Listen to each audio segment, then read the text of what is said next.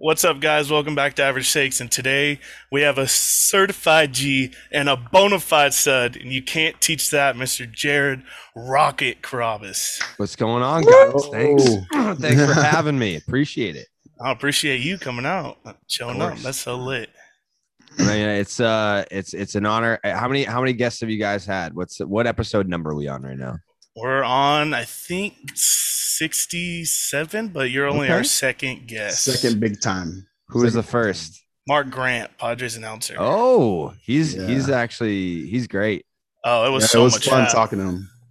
Yeah, he's a really cool guy. Him and you got to get Don next. Yeah, pushing for Don. Love Don. Yeah, he's tough. I haven't even had Don on yet. I sent him some merch to Mark to give to Don, so hopefully he's getting the vibe. Butter him up. Yeah, butter him up.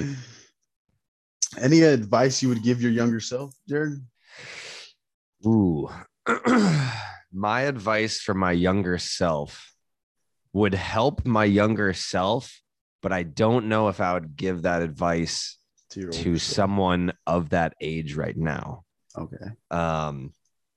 My advice to my younger self would be to stop caring so much in school. I used to stress out about that stuff all the time, and school just was not for me. And like in high school, I used to just panic about like, what am I going to do with my life? And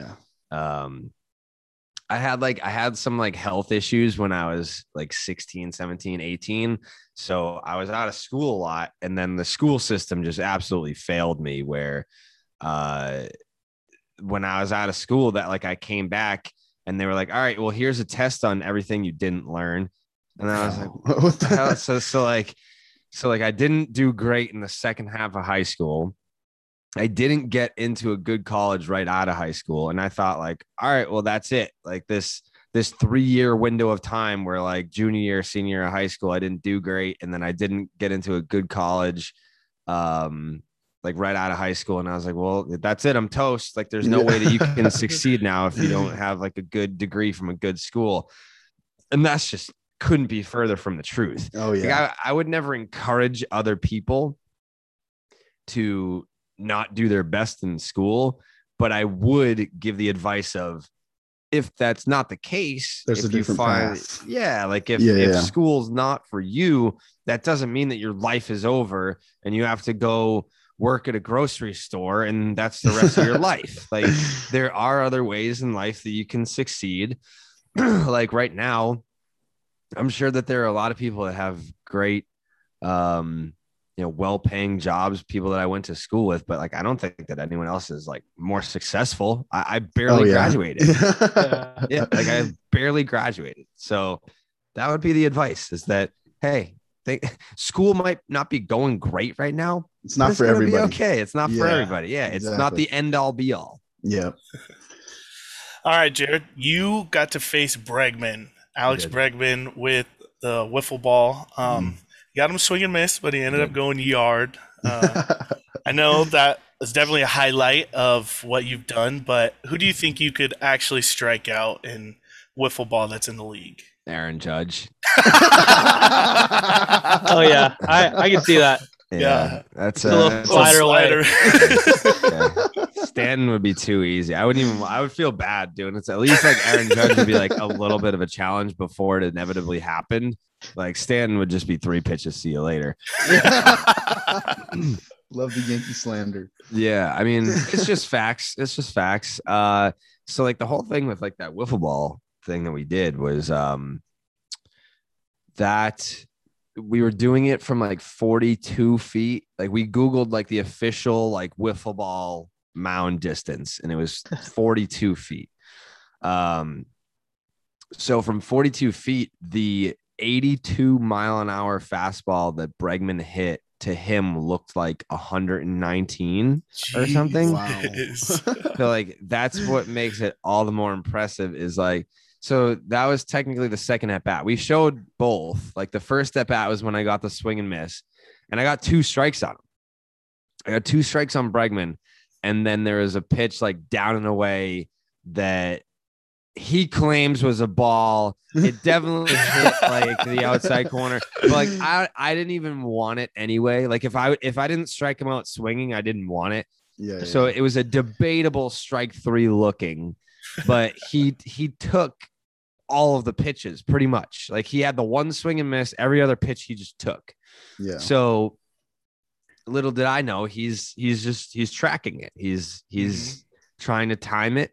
And I mean, that's just so I talked to who is it? I talked to J.D. Martinez after the Bregman home run, and I was like, it's fucking crazy. Can I swear on this? Yes. I was like, it's fucking crazy that he was able to see that, time it, and square it up. And JD was just like, you know, we're all big league hitters. Like we can time like a moving train. Like if you give us enough time, like we can time it and be able to hit it. So yeah, I mean, all credit to him. I mean, that's the thing though. Like Bregman that year, like statistically was like the second best offensive player in Major League Baseball. Yeah. So a guy like him could do it. I don't know that every big leaguer can do it. Yeah. So there's gotta be several big leaguers that I could strike out if to them it looks like I'm throwing 119 miles.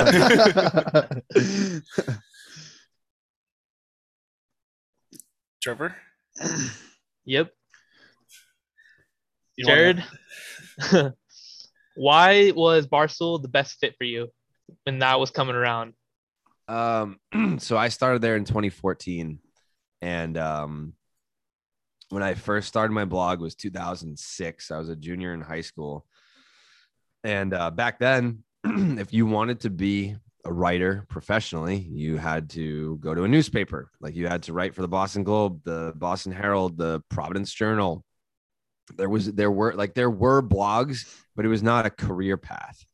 So I originally wrote how I wrote now, just like I didn't swear back then because my mom read my stuff.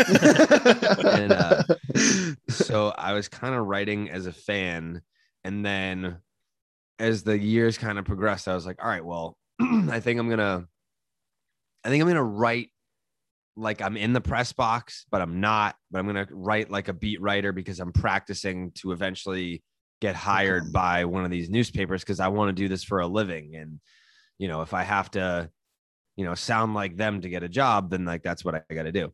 Yeah. So, I mean, it was doing well on MySpace. Like, cause that's where I started. Like I started on like MySpace because I didn't know how to build a website. So you could originally like post blogs on MySpace and build an audience and whatever. And it was all just like built in there. But then eventually I built like a website with help from one of my buddies. And I was like writing, like I was in the press box, and then I got hired by this. They were not a magazine, but like it was called like the the New England Baseball Journal is what it was called. They were like a monthly like magazine, but it was like a newspaper type deal.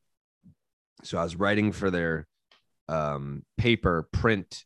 And then also they adopted my blog, and they wanted more of like a newspaper type style. And I was like, well, that's not really my style. Like I'm not, like I am a fan of the team that I'm covering. And like, I think it's valuable to let people know that. Like if I'm a Red Sox fan, I don't care what a Mets fan has to say about the Red Sox. Like, why would I care? Like, you don't care the same way that I care. Like, you're not passionate about it. You're just talking about whatever you see. And like, that's great. Maybe it's valuable. Maybe it's not. But we butted heads a lot in that first year. And I was like, all right, like this isn't for me. Like, I don't want to do this. So 2013, I was kind of just like, I was like out. I didn't want to do it anymore. And that was the year that the Red Sox won the World Series again. And like that team was so fun. And so this is our fucking city. Yeah. What a boost of energy. Yeah. So like 2012, the Red Sox were in last place. It was Bobby V. Like people were getting traded. People were fighting each other. It was all drama, all negativity. And I was like, I hate this. So, in 2013, like that was like the year that I've written the least. Like I was like, I don't, like I'm going to write if I feel like it. And I just never really felt like it. And then when they got to the playoffs, that's when I started writing again. And then like what I wrote after they won the World Series, I still think that that's like the best blog that I've ever written was after they won in 13. And I kind of just went back to like, all right, well, I've given up on this being a career. Like, I don't want to like do this for money anymore. I'd rather just do it the way that I want to do it. And if people like it, great. And if they don't, I don't care. Yeah. So I did that for 2014. And then that's when Dave was like, do you want to be our Red Sox guy? And I was like, yeah. Yeah. It's like, you mean like I can get paid and write the way that I want at the same time? And it's like, yeah. So, I mean, when I first started at Barstool, I think I was making like $500 a month. Like it was part-time. Like I didn't go, they didn't bring me on full-time, like salary until 2016, like before that season.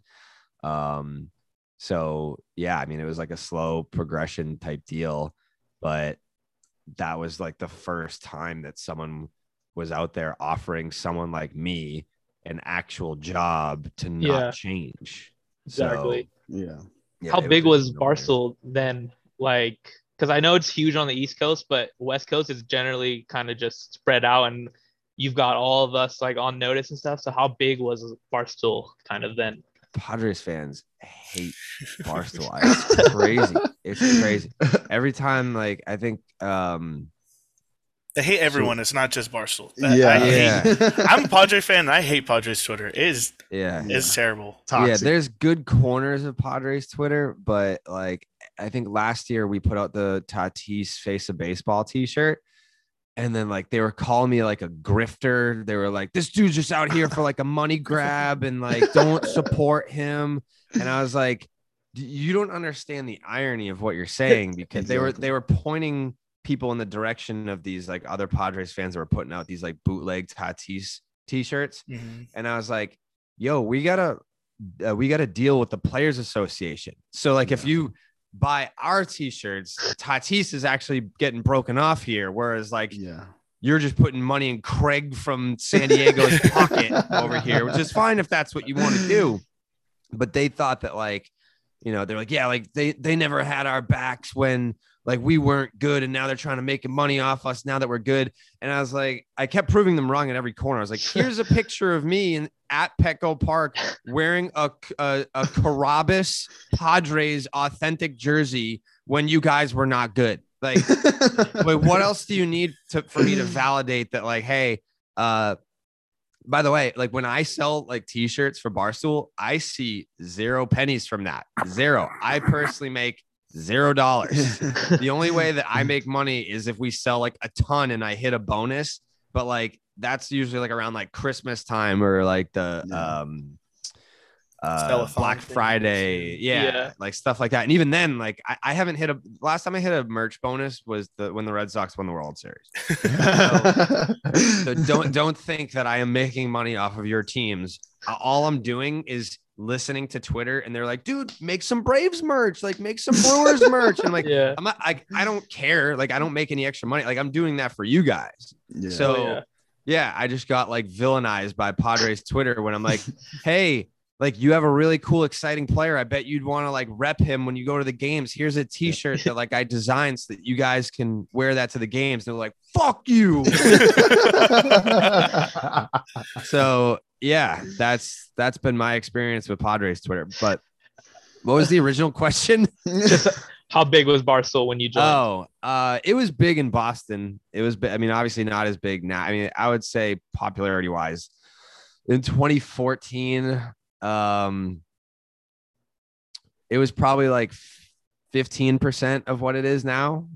Damn. It's huge now, but in Boston, it was very big in Boston. Like me going to Barstool, like that announcement, even back then, it was that was a big deal. Like people were like, dude, like, are you ready for your life to change forever? And I was like, I guess, so that, it was a big deal back then just because I was a Boston guy. But I mean, if they had hired me and I was, you know, covering the Angels, like no one would have cared. They'd be like, what is Barstool? And even when we were, like it's changed recently in terms of like when I go to other cities, like people notice, but even as recently as 2018, when I went to the World Series in LA, I could walk around LA and no one knew who I was. Like, no, it's wild to me. Yeah, yeah. But now, like, it depends on what I'm there for. Like, I went to Denver of all cities for like the All-Star game, and it was crazy. Like, we couldn't move 2 feet, but like, it's a baseball crowd. Like, it's not. Yeah, like, exactly. Yeah, like it depends on like who you are, what event you're there for, and all that. It's very oddly specific to like walk outside and not know if you're famous today. That's wild. Yeah. Well, fast forwarding from 2014 to now, you got podcasts, Starting Nine, Call Him Papi. Is there one dream guest you'd have, dead or alive? Barry Bonds today? Lamar Bonds. Barry Bonds. Yeah. If I could sit down with Barry, like some of these, when we do interviews for like Starting Nine, Section 10, it's like 20 minutes, half an hour, whatever. Like you get in, you get out, and you cover the basics. The Call Him Papi show, the first episode, they were just like, all right, so it's just you and Papi. Like you're just going to interview him, and he's going to give you as much time as you want. And I was like, cool.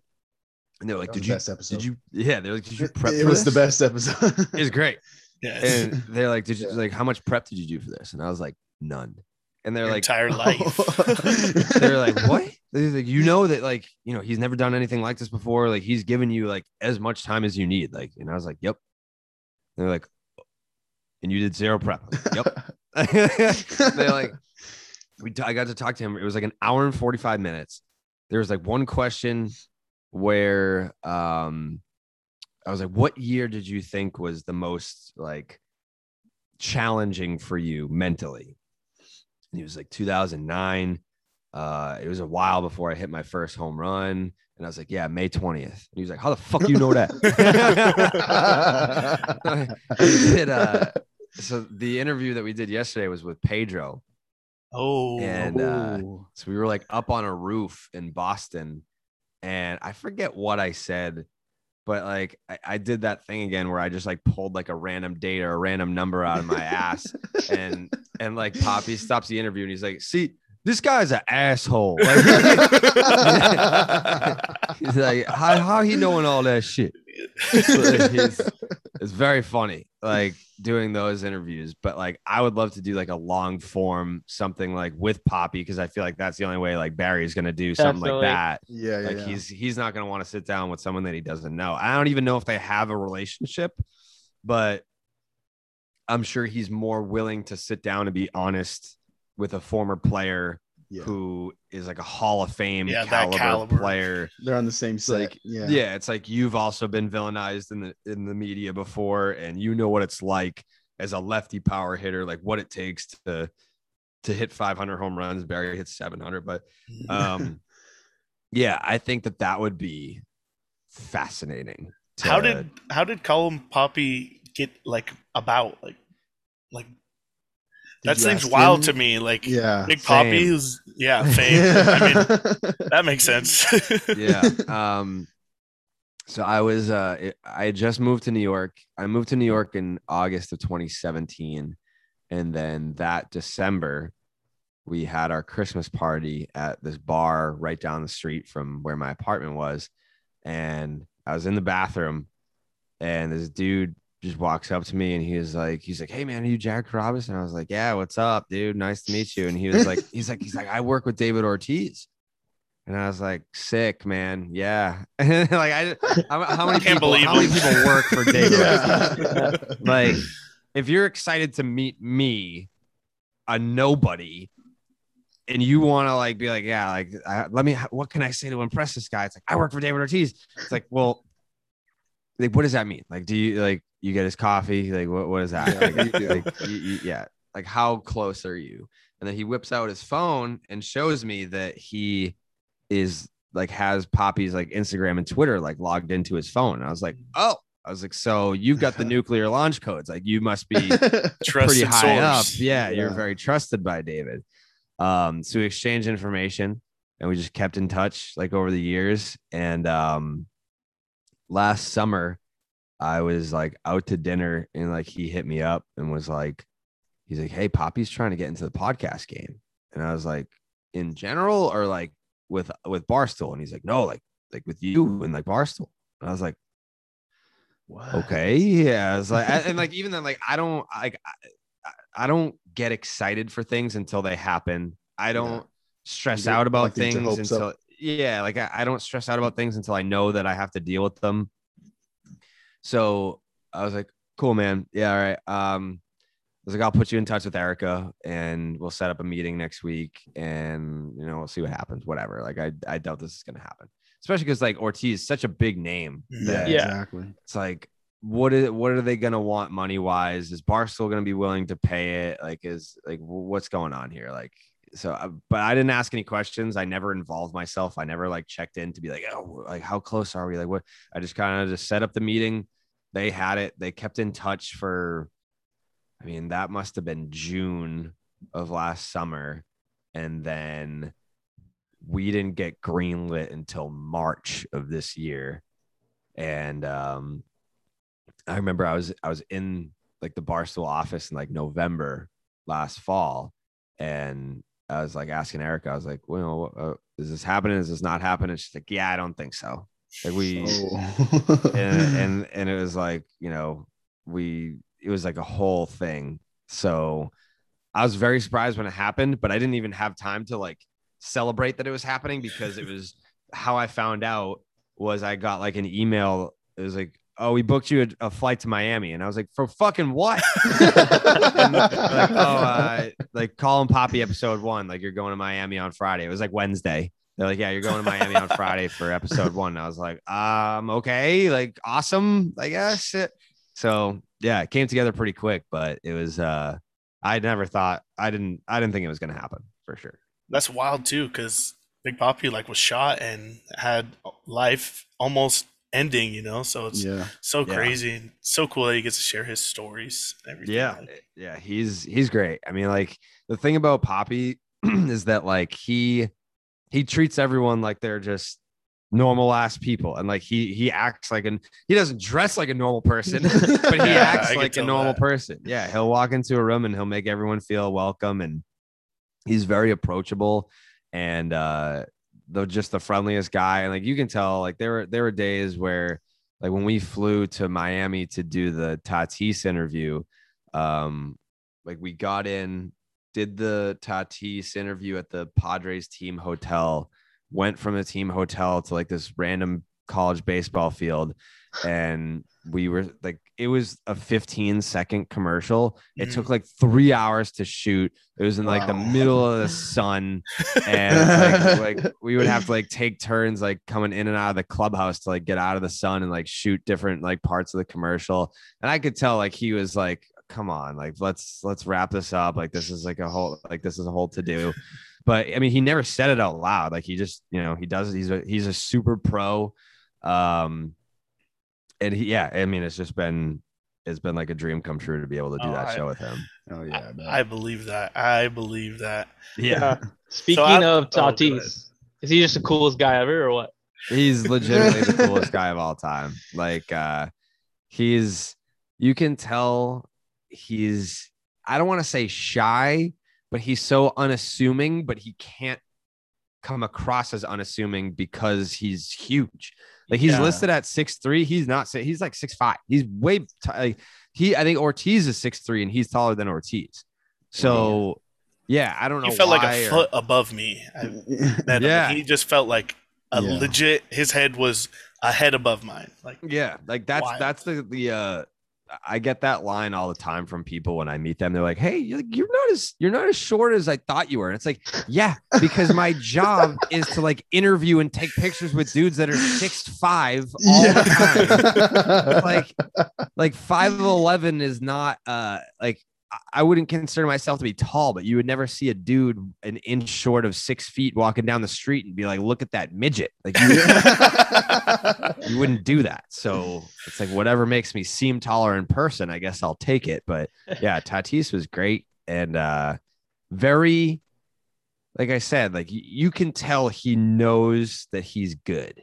Like he knows like I am one of the best, if not the best player in baseball right now.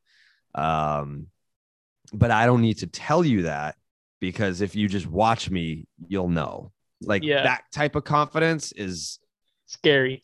Yeah. Scary.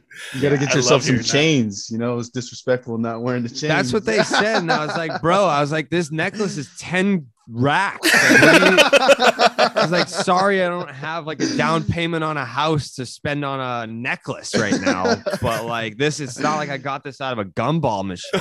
Yeah. God. Out of everything you've done, everyone you've met, what's your personal best memory?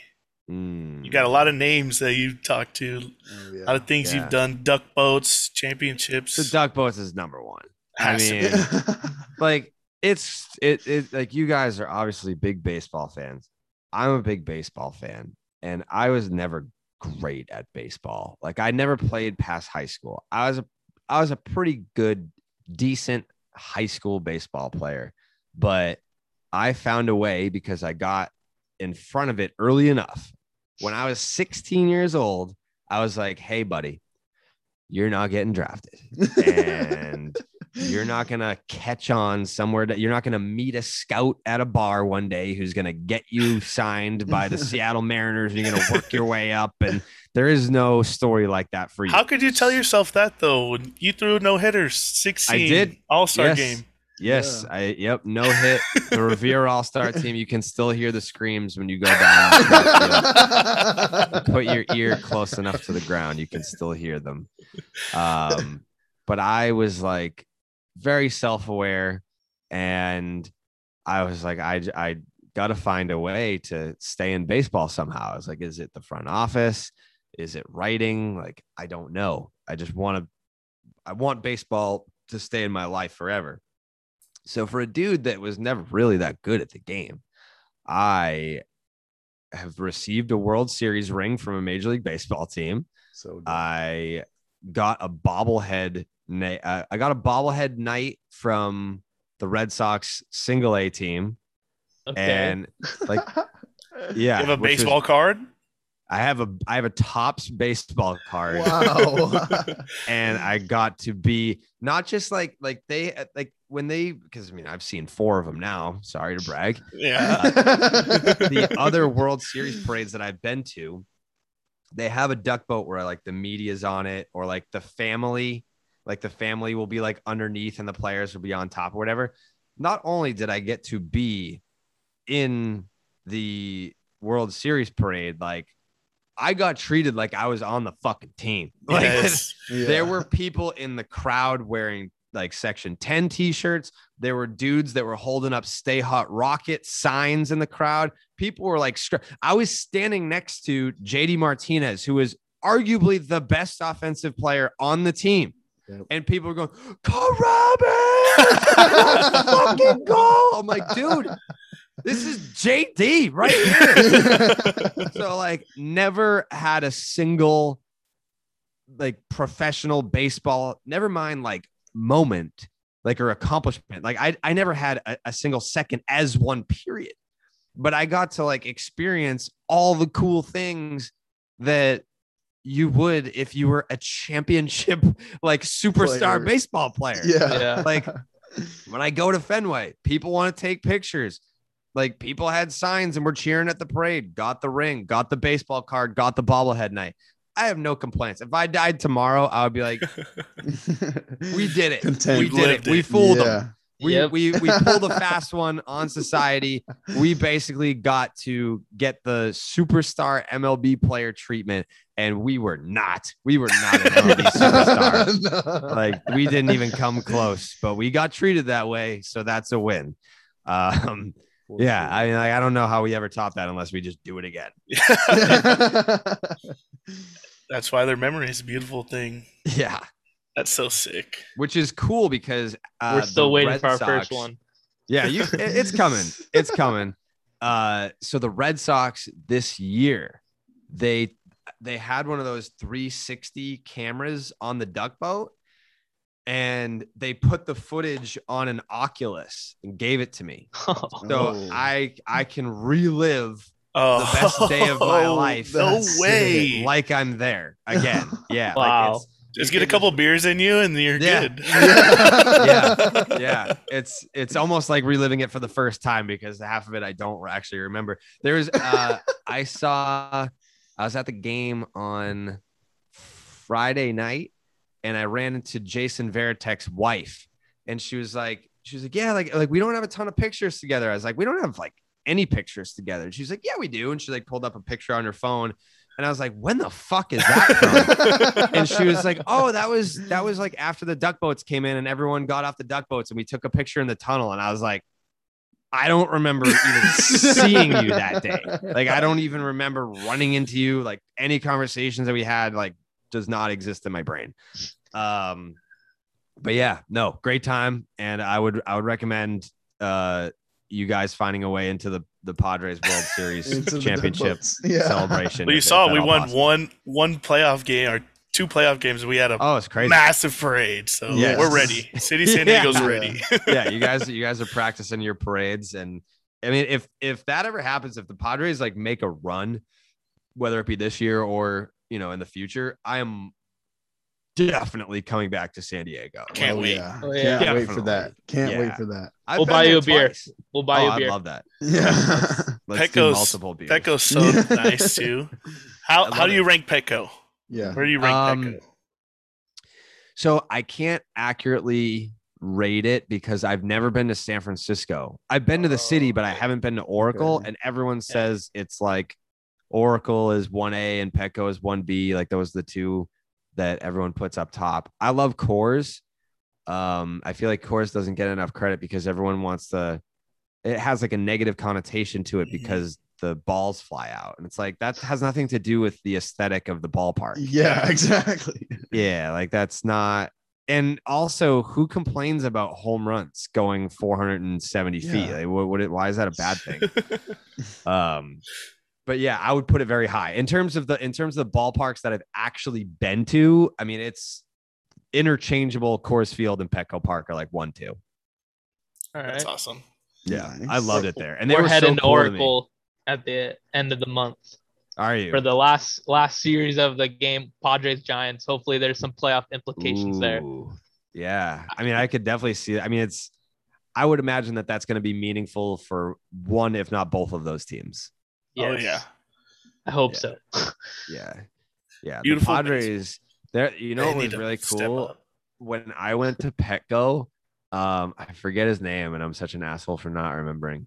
There's this dude that he worked for the Padres, and he brought me into the team store, and he was like, "Pick out whatever you want," and I was like, "For real?" He's like, "Yeah."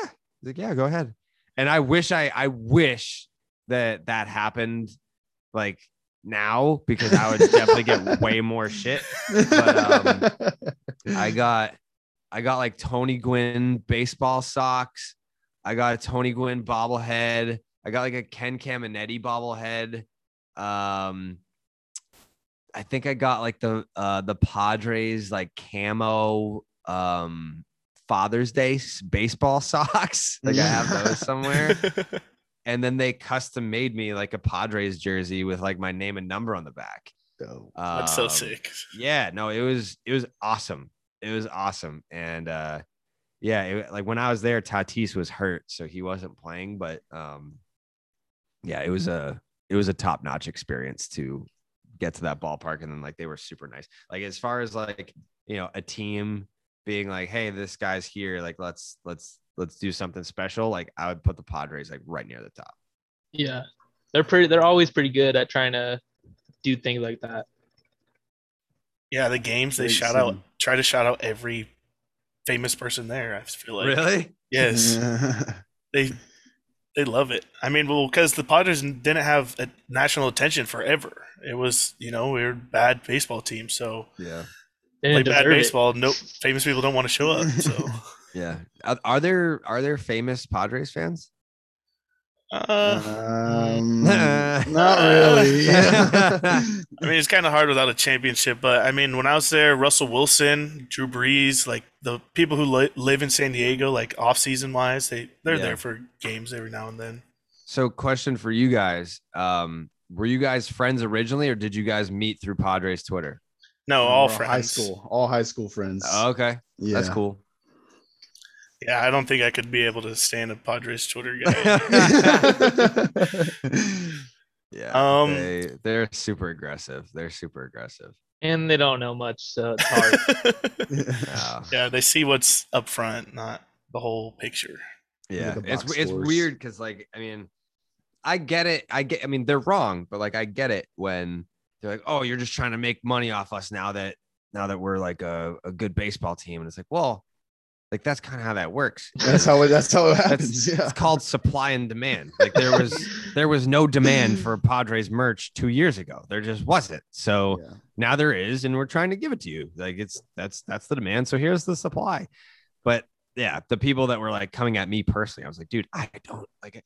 I never tweeted it, but I really wanted to be like, I don't make any money from this. $0. So I'm just, yeah. I mean, I still have the shirt. Like I wear, that's what I do. I have it. I make shirts that I want to wear. And if other people want to wear them too, that's great. But if you don't, I don't care. Like I'm customized, like the Vladdy shirt was great. I love like the Legend ones. Series. Yeah, we need more of these. Yes. Like that. And that sucks because I wanted to do more of those, but the guy who designs them has like a million different projects. And originally we were supposed to do 10 to launch the season and then 5 every month. And we just did the 10 to launch the season. So it's like, yeah, it sucks. But like all those shirts, I was like, yeah, I would wear each and every one of those. And I have one of each. Yeah. Love it. All right, let's wrap it up. Shinny, want to ask the last question? Yeah. What is the biggest name in your cell phone? I mean, I guess now it's David Ortiz. Yeah. I guess besides like the obvious, like I could go through right now, just like randomly shout out some contacts as I see them and scroll by. I like that even better. Probably Dave. I was thinking Dave maybe. Yeah, well, that's obvious. Yeah, true. Yeah, Portnoy counts. Rocco Baldelli's in here. All right. Nice. You had him on. Daniel Bard's in here. Love his story. Daniel Bard. He's awesome. So cool to have him back. Trevor Bauer, we're not allowed to say that name right now. Yeah, not allowed to say that. And or on this podcast either. So. No. Andrew Benintendi, Bo Bichette, Shane Bieber, Big Cass. He used to be in the WWE. Enzo and Cass. Chaim Bloom. I'm nice. Aaron Boone. The enemy. Yeah. Archie Bradley. Alex Bregman. Alex Bregman's dad. Yeah, I don't know. Great contact. That picture he posted the other day was so funny of like the castaway beard. Alex Bregman before he came back. Oh, that was hilarious. Bregman's dad is a quality human being. He's a dude that he is unapologetically himself. So is it hard when you have to criticize all your friends that are in the league? Like I just don't. Not allowed to talk about them. Yeah, I plead the fifth. I mean, like there's some guys that it's like you can't avoid it. Like when Yelich was struggling bad last year, like we had to like talk about it because it was such a like you're such an important player for the Brewers. And when Alex Cooper might be the answer to that question. Call him daddy. Mother Cooper. Right. Yeah. Like in terms of popularity right now, it's her and Portnoy, and I would imagine that if one person said, hey, I have this like 10,000 person stadium to do like a live speaking, I bet she fills it up first. Yes. All right. She is huge right now. Just sign that Spotify deal. Yeah. Money. Yeah. Huge. So I'm going to say Alex Cooper. After all the baseball players in there. the girl that talks about answer. Dicks. Alex Cooper is my pick. But yeah, there's times where you obviously have to, and I think from any conversations that I've had with players about it, they're cool with it. They're like, we get it. You can't like hype us up if we suck, and if we suck, then we know we suck. Yeah. It's not like we're in denial about sucking. So if you've got to say it, because like you're getting pressure from people to be like, why won't you say this or why won't you say that? Like, trust me, we get it. As long as you do it in a way that isn't like mean or malicious. And sometimes I still do that. Sometimes I'll do that. Like, I'll be like, get this guy off my team or whatever. But, it's never someone that I know personally. Like, I mean, if I know you personally, like, I'm never going to be like, get this guy off my team. Like, this guy sucks. Like, that would just be weird. It'd be super weird. But yeah, I think now, when I first started, it was the blog. Like, you had to write the blogs and you wanted to be edgy. And it was almost like wanting to gain acceptance from other media outlets, because like other media outlets would look at you and not take you seriously. But then if you said the things that they wanted to say, but couldn't because of their restrictions with like a newspaper or something, then it's like, oh wow, like this guy's like raw and he doesn't give a shit. I like that. A little different now. Like now you're trying to maintain good relationships with the players because the money is in podcasting and videos. So why would I shit on a player that if he came on the podcast, it would do really well, which is good for us. Mm-hmm. Like makes no sense. Like I don't like if I throw out like a blog that this guy sucks and here are the reasons X, Y, and Z. It's like, okay, 5,000 people maybe read that blog and then they go about their day. They're not like donating money after reading the blog. But if you get that person on the podcast to talk about their struggles and how like difficult it is and this and that, like that's where the money's at. So I think it went from, it's still, I guess, a form of journalism, but it went from one form of journalism to another where you're writing, you're covering these topics to, I guess now I would refer to myself more as like entertainment. Like it's not sure. Journalism. It is, but it's not. It's more entertainment than it is like, I'm not a reporter. And yeah. So, but which I find more enjoyable. Like I always compare it to like when AMC does the, they would do like Breaking Bad and then they would do like the talk shows after. Oh yeah. Like, they would do like the Talking Dead after Walking Dead. Like I prefer that the podcast that I do, at least like Section 10 and Starting Nine, like Call Him Papi is its own thing. Like Call Him Papi is the show. Like Call Him Papi is like the Netflix series. But Starting Nine and Section 10, those are more the talk shows after the show. Like you watch the games and then you want to like talk about them after. Yeah, and it's more entertainment. So yeah, that's how I view it. And I think it's much easier to maintain relationships with players that way. Mm-hmm. All right. Well, Jared, this was awesome. Thank you so much. Like, yeah, you guys are awesome. Yeah, appreciate it. Yeah, appreciate this so much. Of course. Any advice you'd give us? Last question, my bad. Yeah, I mean, I would you said your episodes are in the 60s right now? Yeah, something like that. And you've only had two guests. Mm-hmm. Yeah. Keep pursuing guests because I think and use the social clip to your advantage. Like I know that you're recording these and you'll have the video. Yeah. So it's like if there's like a clip that's interesting or something that you know that your guest will share, tweet it out. Like if it's like a minute long and you have a guest, tweet it out, tag them, hope that they share it. And if you have a guest on, I'm assuming that they have followers that would be interested in the rest of your content.